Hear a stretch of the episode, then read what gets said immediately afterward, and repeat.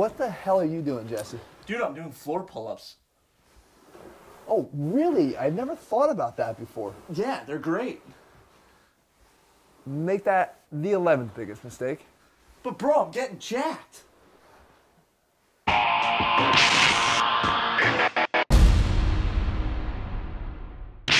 What's up, guys? Jeff Cavaliere, athleanx.com. So you're working out at home, and maybe you're just a little bit panicked that your gains are going to go by the wayside because of it. Don't worry about it, as long as you're not making some big home workout mistakes. I want to cover those here for you to make sure that you're avoiding them, and most of all, make sure that you're getting nothing but gains no matter where it is that you're training. All right, so the first big mistake here is to focus on what you don't have as opposed to focusing on the opportunities you do have just by looking around. You see, I covered this in a recent video, and you might be thinking, look, I train at home, that means I don't have dumbbells, I don't have a bench, I don't have a way to really train my back, but you really do. You see, a lot of the substitutions for exercises are right there in front of you. Countertops, kitchen tables, stairways, doorways, things right there in front of you that provide you with the opportunity to do the exercises that you thought you might have had to leave behind you at the gym. When you start to realize that these are still in play, then the gains that you were hoping to make on those exercises are still in play too. In a rush to compensate for the gym and the equipment that you don't have access to anymore, people tend to do mistake number two, and that is they overcompensate and choose a more difficult version of a bodyweight exercise that they actually really can't handle that well. I've gone into this in great detail before, showcasing something as simple as the push-up. Look, if you take the push up and actually do it the way it's supposed to be performed, it becomes a hell of a lot harder. And by that I mean chest all the way down to the ground, and most importantly, elbows all the way straight at the top, meaning those last two to three inches.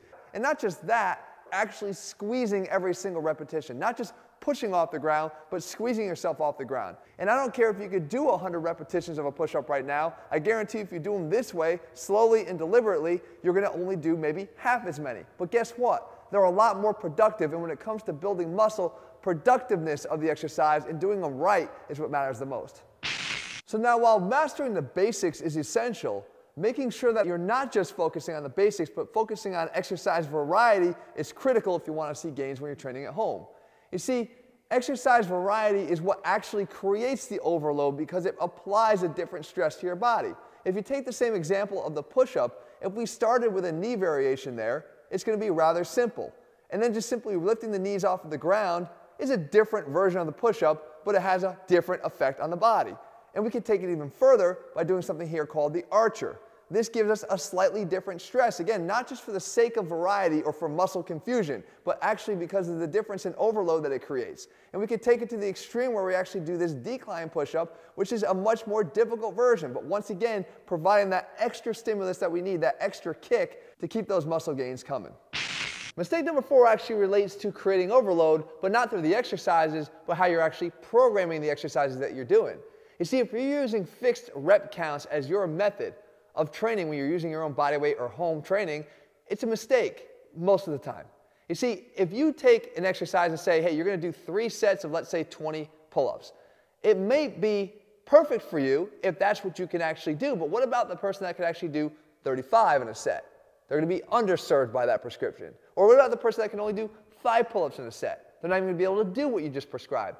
And that's a big mistake. So, what you should do instead is, instead of fixed rep counts, focus more on training to failure on this specific day because that could actually vary from day to day. And if you take failure as your guideline or even a rep or two within failure, then you're basically providing yourself with a number that's actually accurate when it comes to creating the overload.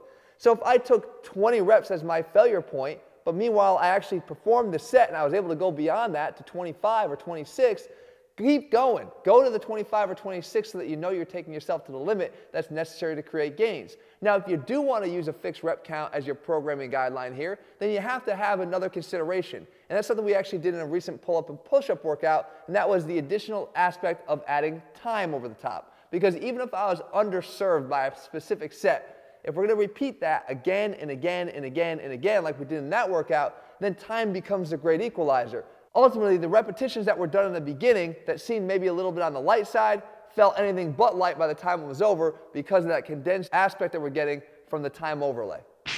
Mistake number five actually is maybe one of the reasons why home workouts get that subservient role when it comes to building muscle because a lot of people think that they just don't work so well. They may not if you focus on moves like this. These are cardio moves. These are not strength building moves. And if you want to build muscle, you got to focus a little bit less on these cardio moves. Now, look, I like these and they belong in a proper conditioning program. But a lot of times, home workouts rely almost entirely on these movements. It becomes more of a HIIT training effect than it does a strength building effect. And what we need to do is focus more on those exercises that create that fatigue that we just talked about, that failure that we just talked about within seconds, not minutes. I could do some of these exercises for minutes on end. I can't do a handstand push up for minutes on end. But that doesn't mean I shouldn't be doing them. As a matter of fact, it needs to be the focus of my training if I want to make those gains. And the conditioning exercises, while they still belong, should not be the main focus of what you're trying to do.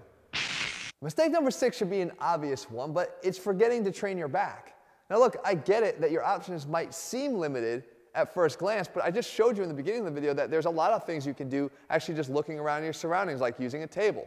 You could actually just take a door and you can knock out your pull-ups, whether you're grabbing onto the frame itself or the door itself. But remember, if you're gonna do the door, you gotta make sure you prop something up under the door so you're not pulling down on those hinges. I'm not gonna be responsible for broken doors. The fact is though, guys, your back is one of the biggest areas of your entire body and it needs a great deal of attention. Forgetting to train it just because you don't have the obvious options at your disposal doesn't make it acceptable. And we all know that for 15 bucks, you can actually just get a pull-up bar and all your problems are solved. Mistake number seven actually piggybacks literally off of the back training concept, and that is if you allow yourself to train at home and you don't focus on your back or even the smaller muscles of your back, then training at home is actually going to be worse for you than not training at all. That's right, worse for you when it comes to posture. You see, if your posture looks like this instead of this, it's likely because you're training at home and you're forgetting about your back. And you're also forgetting about little exercises like this that have a profound impact on improving your posture. And the reason why this happens is that when you're at the gym, I have a saying that even a blind squirrel finds an acorn every now and then. You might run into a lat pull down machine. You might actually do a set of pull ups. You might maybe pick up a barbell and do a set of rows. And that little bit of back training is better than the no back training you're getting at home. And that leads to this dominance that you get from home training of this rounded forward posture because of the muscle imbalances you're creating on the front side. And not just that, think about what we talked about before. One of the equalizers of training at home is to increase that volume. And having more and more repetitions done of the front side anterior chain muscles is just going to continue to make this worse and worse. So you got to be conscientious of the fact that when you are training at home, it's not just back training, but it's all the little muscles of the back because there's a lot of them and each of them need attention. The eighth biggest mistake when it comes to training at home is taking for granted the routine that you actually had in place when you were training at the gym. You see, maybe you were the type that actually would just head to the gym after work. But you see, that was part of your routine. You would do that every single time you left work. Or maybe you had a training partner waiting for you there, so there was some sort of accountability. Or maybe even you just like the social aspect of being around people when you train. Well, if you're training at home right now, all those things are gone, but it doesn't mean that it's not your responsibility to replace them. So maybe you have to set a reminder or a timer on your phone for that specific time that you actually leave for the gym when you're leaving work and just do it from home. Or maybe you need to throw a buddy on FaceTime and do the workout together with them some method of trying to recreate that consistency so that you can actually stick with your workouts because if you don't stick with your workouts, no matter whether you're home or at the gym, they're not going to work. The next big mistake you can make when training at home is picking the wrong room. I'm serious about this. Like if you pick your family room, it's not that hard to imagine that maybe after a couple sets, you get a little bit tired, you get a little bit comfortable, you hop on your phone, and the next thing you know, you're out. That's because you picked the wrong room. What you want to do is maybe pick something a little bit less comfortable, right? You want to get in that mindset of training and actually applying a focus to your training and not the comfort of the surroundings that you're in. So maybe pick that room that you thought was haunted when you first moved in. Or maybe the basement that's unfinished, that doesn't look so nice. Whatever it is, it helps to put you in that zone and it separates yourself from the home, even though you're still in the home, to allow you to get that intensity that you're looking for when you're trying to build muscle. And finally, the last workout mistake you can make if you're training at home is just repeating the same thing over and over and over again. Look, I commend you on doing something, but if you keep doing the 50 reps of pull ups, 50 reps of push ups, 50 reps of squats, and 50 reps of sit ups, look, not only are you doing the same thing I told you not to do before and focus on fixed reps, but you're doing the same thing over and over and over and over again. There's no progression there. And we talked about before, progression is key. And even if you break it down to a simple structure like I did in our perfect home workout, if you haven't seen it, it's over here. I want you to check it out at the end of this video.